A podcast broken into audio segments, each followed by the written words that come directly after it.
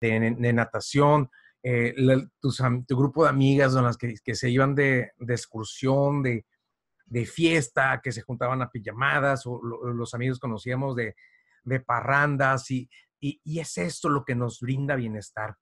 Ya estamos deseando el fin de semana, bueno, estabas hablando entre ellos para poder hacer esto. Y esta parte en la que, se, en la que el tema de, del dinamismo eh, eh, entra en juego, porque aquí esta gráfica nos permite verlo de una manera mucho más, mucho más clara. De los 25 a los 55, reconocimiento, logro, este logro, eh, de pronto nos volvemos más competitivos entre estas edades en, qué es lo que has conseguido, qué es lo que has logrado, qué llevas, cuál ha sido tu crecimiento. Eh, ah, pues yo ya estudié una maestría, yo ya estudié este, un doctorado, eh, la conquista del mundo y el dinero que tenemos. ¿Cómo influye todo esto entre la percepción de bienestar? Y de pronto en esta parte pudiese marearnos un poco el tema de lo que tenemos, contra lo que es ser. Pero más adelante lo vamos entendiendo.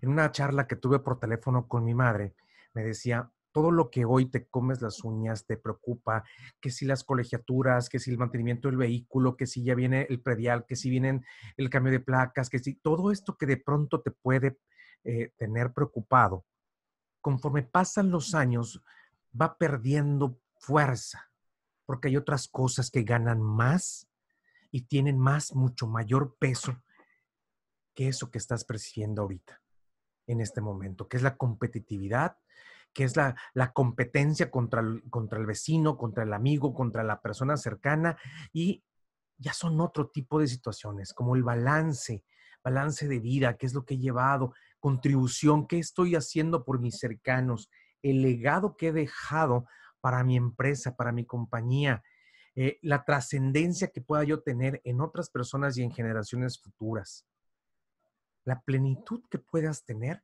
Y mira cómo de nuevo regresamos al tema de seguridad. Mientras más seguridad eh, experimente, mayor bienestar voy a percibir en mi vida.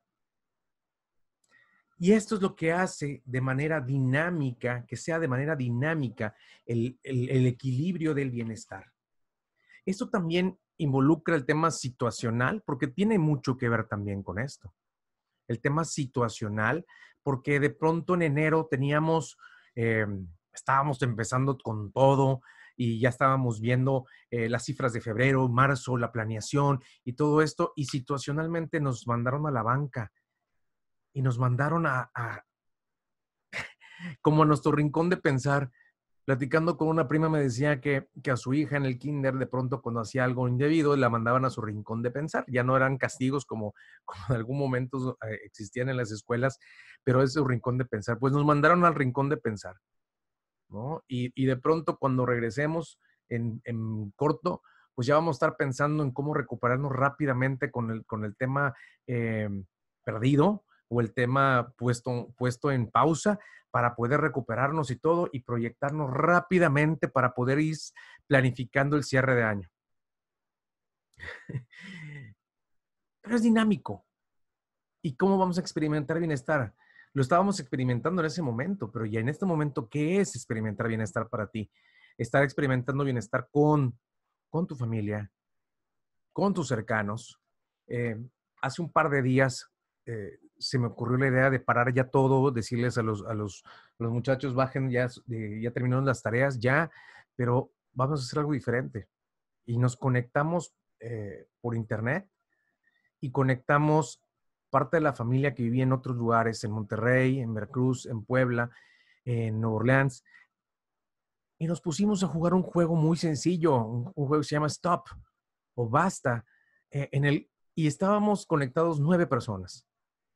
Y, en el, y esta manera nueva, diferente, que si no hubiera sido por esta situación, no hubiéramos hecho nunca, probablemente, nos brindó satisfacción y nos brindó este bienestar, esa percepción, esta, esta sensación interesante de compartir con la gente cercana, porque no nada más es compartir con la gente cercana.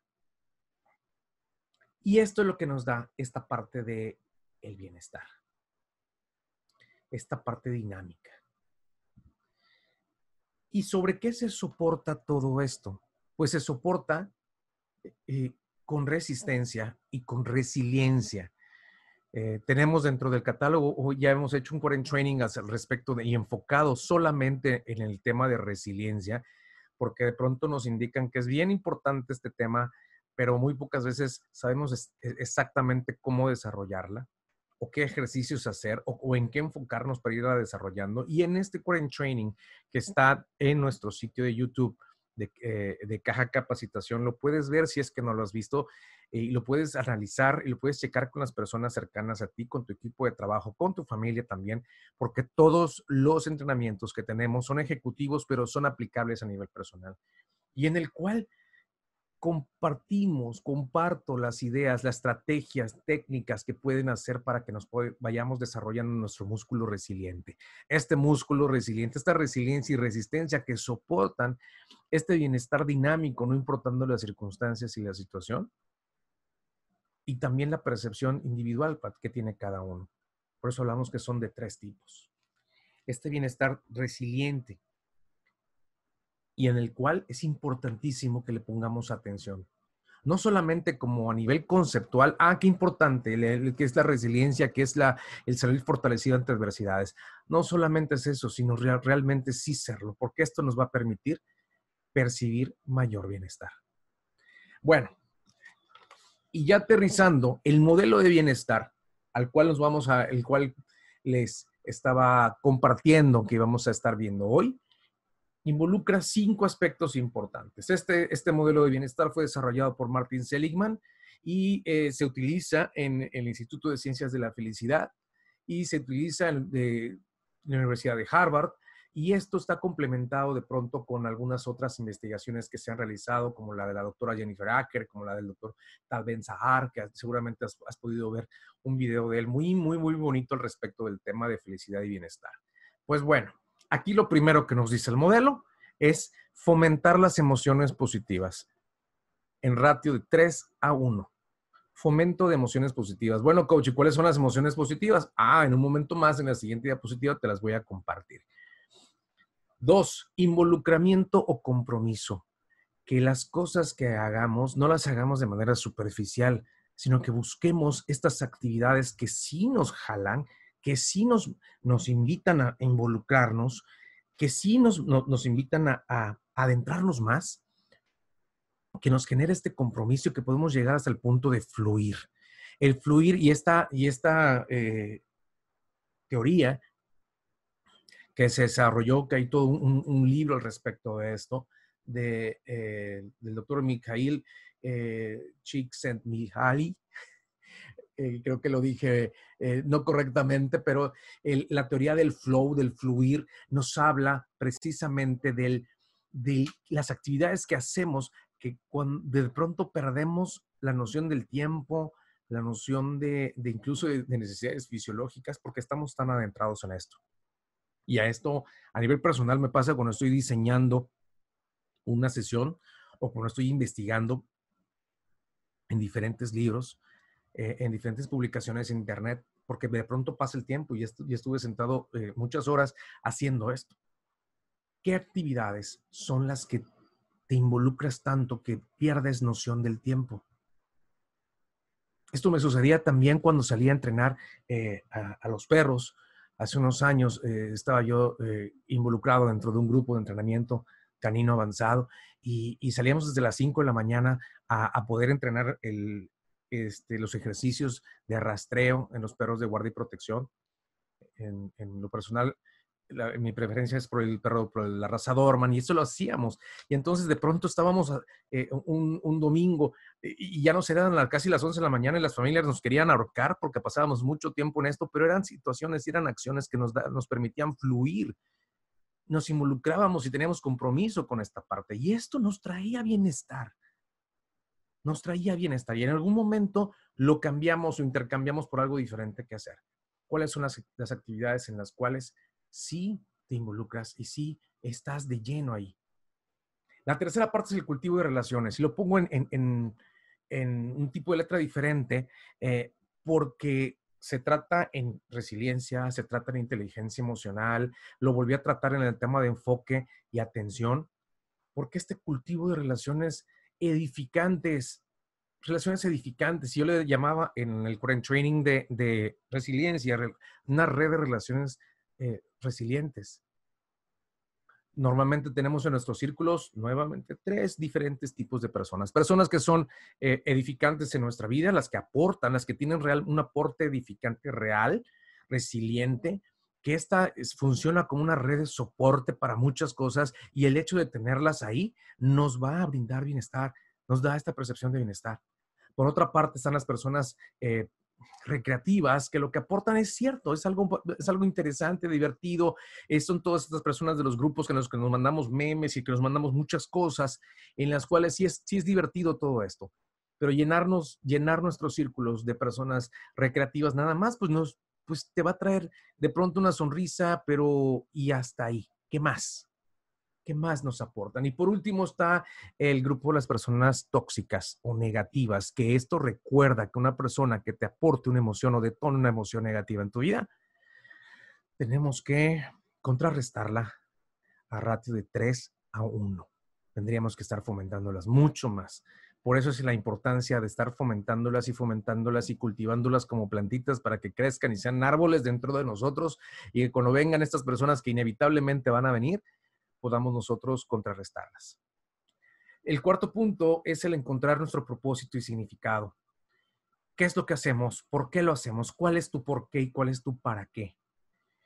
Cuando estaba estudiando psicología positiva y, hablábamos de esto y, nos llevaban de la mano para que pudiésemos ejercitar, y, hay toda una, una gama de ejercicios al respecto de estos como parte del programa que tenemos en la consultoría, de poder llevar de la mano a las personas para que puedan encontrar su propósito y significado real. Eh, es trabajar, de pronto trabajar, satisfacer, lograr y todo esto. Sí, pero ¿cuál es? ¿Cuál es tu para qué? ¿Para qué lo haces? ¿Qué ganas con este hacerlo? Entonces, de pronto algunas personas eh, nos proyectó la parte de servir. Si servir es tu propósito y significado, eso es lo que harías incluso aunque no te pagaran servir, compartir. ¿Cuál es tu propósito? Y el último, sentido de logro, reto. Eso es como si fuera una aplicación. Empezar con pequeños logros, empezar con pequeñas satisfacciones, empezar con un plan, lograrlo y de nuevo retarte para que puedas avanzar a otro más y a otro más complejo.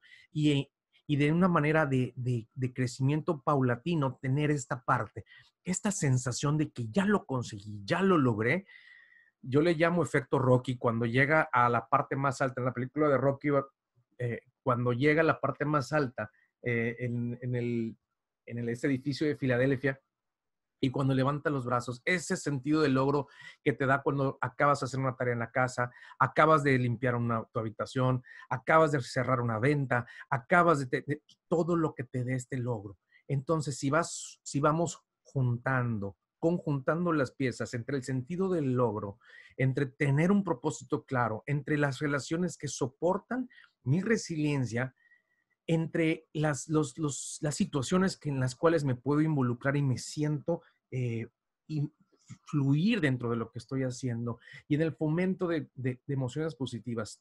Estos cinco aspectos son los que van a catapultar que yo perciba bienestar en mi vida.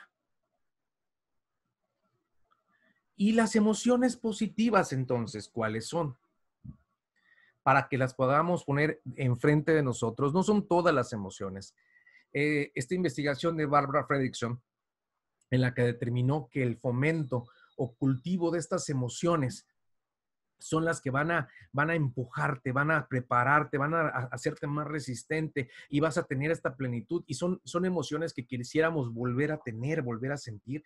Esas son las que le tenemos de tener especial atención en experimentarlas con mayor frecuencia. Gratitud. ¿Cuándo fue la última vez que te sentiste realmente agradecida, agradecido? Serenidad. ¿Cuándo fue esta última vez en la que te percibiste total, total serenidad? Por eso eh, la moda de la meditación, del yoga, del mindfulness, el de buscar esta tranquilidad interior, el interés por buscar qué te interesa. Qué triste es ver personas que no se interesan en nada o en nadie. ¿No? ¿Cuándo fue la última vez que, que algo surgió de interés? Esperanza esperanza. De pronto algunas personas sí compartimos esta parte de que nos dicen, ya se están abriendo algunos países, ya están abriendo algunos temas, ya están encontrando eh, vacunas, todo lo que nos brinda esperanzas en momentos en los cuales tenemos eh, incertidumbre o vulnerabilidad. ¿No? ¿Cuándo fue la última vez que te sentiste esperanzado? Orgullo.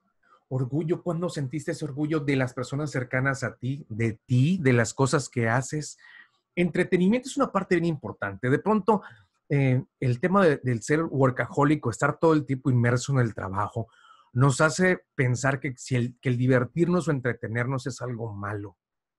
Y no, es algo, una buena risa, es algo que ah, libera el, entretenernos, el que forma parte de nuestro, nuestras emociones positivas. La alegría, por supuesto que sí. ¿Qué es lo que te aporta alegría? ¿Ok? Ojo, alegría o felicidad es diferente al placer nada más. Es algo que va más allá que el asombro, el no dejar de asombrarnos, el no dejar de asombrarnos por algo tan sencillo como un amanecer, como un atardecer, como como que compartiste algo con alguien de trabajo, algún compañero de trabajo, y ese alguien de trabajo te dio una retroalimentación muy positiva en la cual te sentiste bien. Y wow, pues te asombras y qué, qué bonito es esto. Y, y, y tenlo ahí presente. La inspiración, por supuesto, que es algo que te decía hace, hace unos momentos, ¿no? La inspiración, que es lo que te hace hacer las cosas de una manera diferente. Y por último, amor. Se oye cursi, de pronto, de pronto se oye esta parte romántica, pero el hacer las cosas con amor, el experimentar amor. ¿Por qué situación o por qué persona fue la última vez que sentiste realmente amor? No placer, no alegría, sino amor. Y entonces ahí es donde este estudio, en donde la aplicación de, este, de, de esta estrategia para ir fomentando, estas son las emociones que hay que fomentar, experimentar con mayor frecuencia. Y ya estamos finalizando, porque entonces en este momento voy a compartir contigo un ejercicio para poder ir enfocando y acostumbrando a nuestra mente Acuérdate que la mente es uno de los factores importantes para poder darles atención. ¿Cuáles son las emociones? Las cinco emociones positivas que más frecuentemente experimentas. ¿Y qué puedes hacer? Esta es pregunta de coaching. Para poderlas experimentar con mayor frecuencia. Recuerda que estas anteriores son las emociones positivas. ¿Cuáles son las que, mayor que experimentas con mayor frecuencia y qué puedes hacer para experimentarlas aún más. ¿Cómo puedes repetir? El tema de serenidad, entretenimiento, amor, inspiración, gratitud. Y de aquí también voy a hacer el segundo ejercicio. Entonces, la primera parte son cuáles son tus top 5 emociones positivas que más frecuentemente experimentas y qué puedes hacer para irlas cultivando y enfocándote en ellas. Y la segunda parte del ejercicio tiene que ver con una parte de gratitud. Elabora tu diario de gratitud está biológicamente, bioquímicamente comprobado en este término que le llamo bioquímica del bienestar, en la cual me encantan estos estudios cuando habla de que cuando eres una persona agradecida y realmente percibes esta gratitud, más que irte al tema metafísico y todo, que también tiene un, tema por ahí, en el tema bioquímico, aporta esta producción de serotonina, la serotonina es esta, eh, es, esta hormona que cuando está muy baja percibimos desánimo, desgano, y, si ya prevalece esto, ya puede haber una depresión química. Pero la podemos revertir, podemos de manera bioquímica aportar este bienestar también, esta bioquímica del bienestar, al sentirte, al percibirte, al poner esta práctica de agradecimiento todo el tiempo.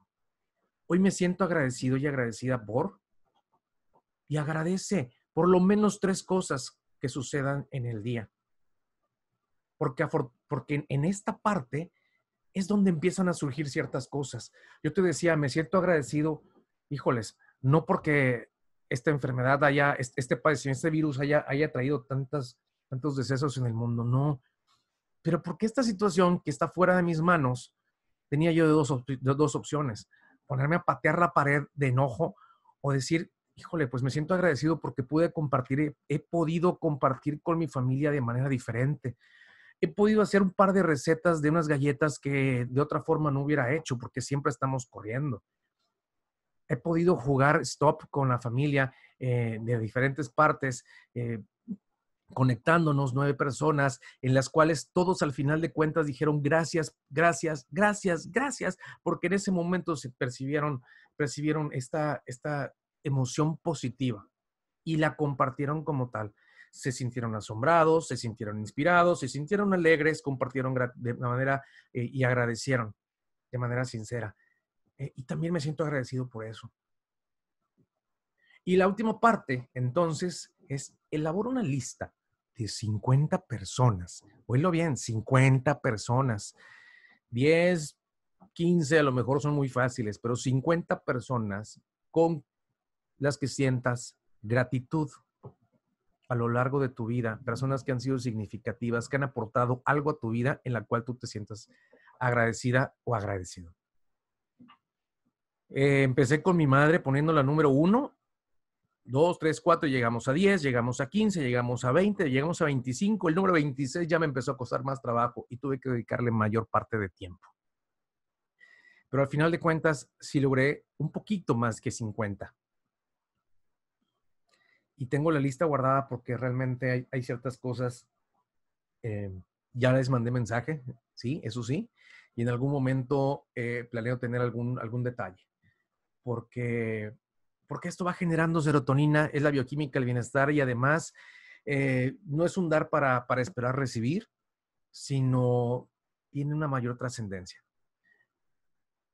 Y estos son los dos ejercicios en los cuales estoy dejando para esta para este webinar de bienestar, para sentirnos equilibrados y para ir fomentando este paso número uno del modelo de Martín Seligman, del, modelo de, de bienestar, que es el fomento de emociones positivas.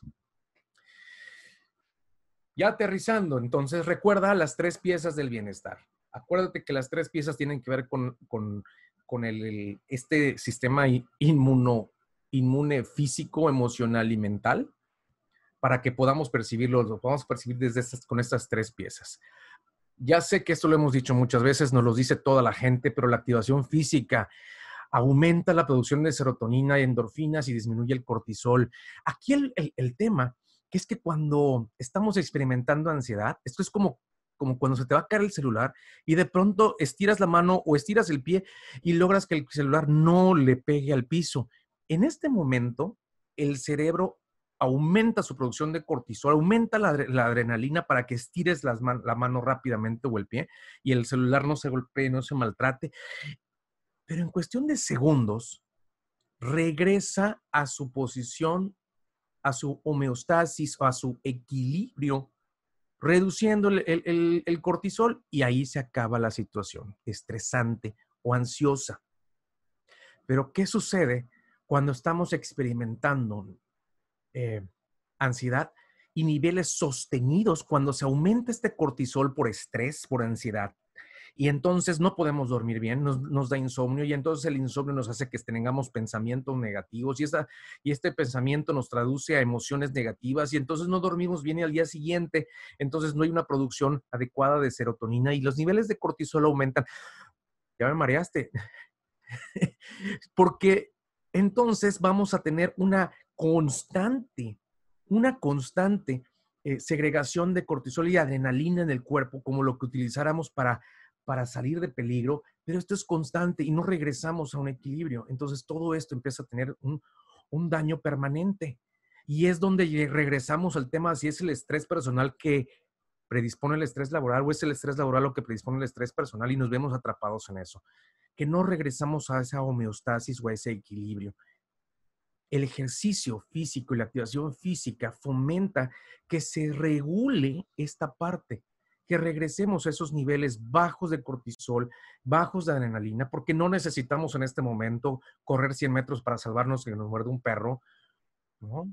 Y sí, a través de la, activación física, sí podemos tener ese rush natural de segregación de serotonina y, endorfinas que nos brinda esta percepción de bienestar también. El segundo punto es el cuidado y cultivado de pensamientos. Esta parte es interesantísima para que cambiemos patrones, nos comportamos siguiendo patrones. Y eso lo, también lo tocaba yo este tema en, el enfoque y atención, porque se trazan carreteras de información neuronal en las cuales nos hace seguir estos patrones y regresar a esos patrones de conducta, sean aprendidos o sean heredados, pero los regresamos y los, y, y los, los repetimos muchas veces. Entonces, el cambio de patrones de pensamiento se producen por dos maneras por estar plenamente conscientes. Y por eso en el coaching es la principal premisa que tenemos, el hacer al coacheado consciente. O dos, por dolor. Entonces voy a cambiar mis patrones de conducta, porque voy a dejar de, eh, estas conductas nocivas de tanto fumar y tanto beber, porque entonces me han detectado diabetes e hipertensión. Y por este dolor que me está causando esto, voy a cambiar mi patrón de conducta. Hasta que no te duela, no cambias. ¿Por qué conscientemente no lo hiciste? Aún sabiendo que un amigo médico me decía, conversando en la puerta de su consultorio, me dice, acompáñame a la puerta, voy a fumarme un cigarro. Un grado 2 de obesidad, rayando ya en obesidad mórbida y fumando, y oye, con factores de riesgo tremendos, y ni modo que no sea consciente de lo que esto causa. Pero hasta que no sucede, hasta que no te cause dolor, no cambiamos estos patrones de conducta estos patrones de pensamiento. Hagámoslo de manera consciente. Que estos 40 trainings nos sirvan para, para ir siendo más conscientes y que podamos cambiar y empezar a percibir bienestar. Y por último, el cultivo de emociones positivas. ¿Cuál es la manera de hacer más frecuentes las emociones positivas en mi vida? ¿De qué manera puedo enfocarme a hacerlo? sin vivir una vida hedonista basada en el placer? No, pero sí en el fomentar el bienestar. Recuérdate que es un trabajar físico, emocional y mental.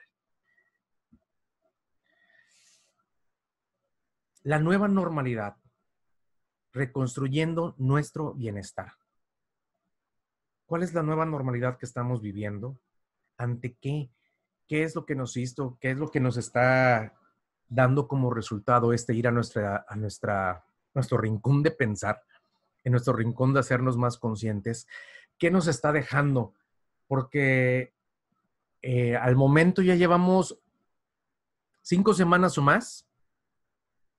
¿Y qué hemos conseguido con esto? ¿Cómo hemos venido adaptándonos a nuestra nueva normalidad? ¿Y si esto fuera permanentemente? ¿Cómo percibiríamos el bienestar? ¿Cómo lo fomentaríamos? ¿Cómo sentiríamos mejor?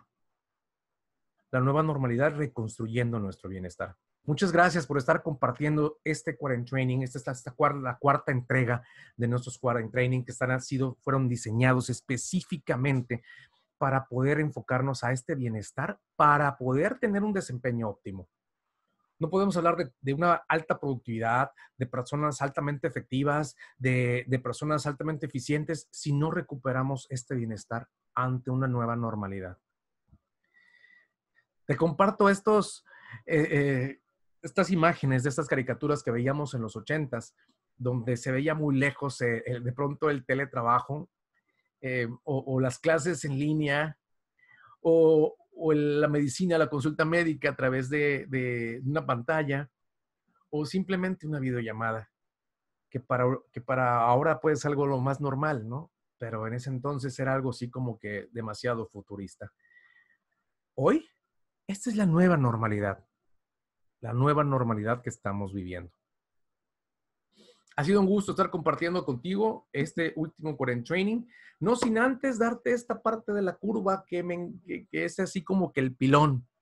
Normalmente las crisis o cuando estamos muy felices o muy abajo, por eso decía que, las, que los picos son un poco peligrosos porque después de experimentar muchísima felicidad, es como cuando estamos de vacaciones y estamos en el pico más alto de vacaciones y después regresamos de vacaciones y tenemos una crisis. Porque no queremos, no queríamos regresar de vacaciones. Y estos picos son lo que de, pronto eh, consideramos o nos o consideramos como bienestar o como un malestar.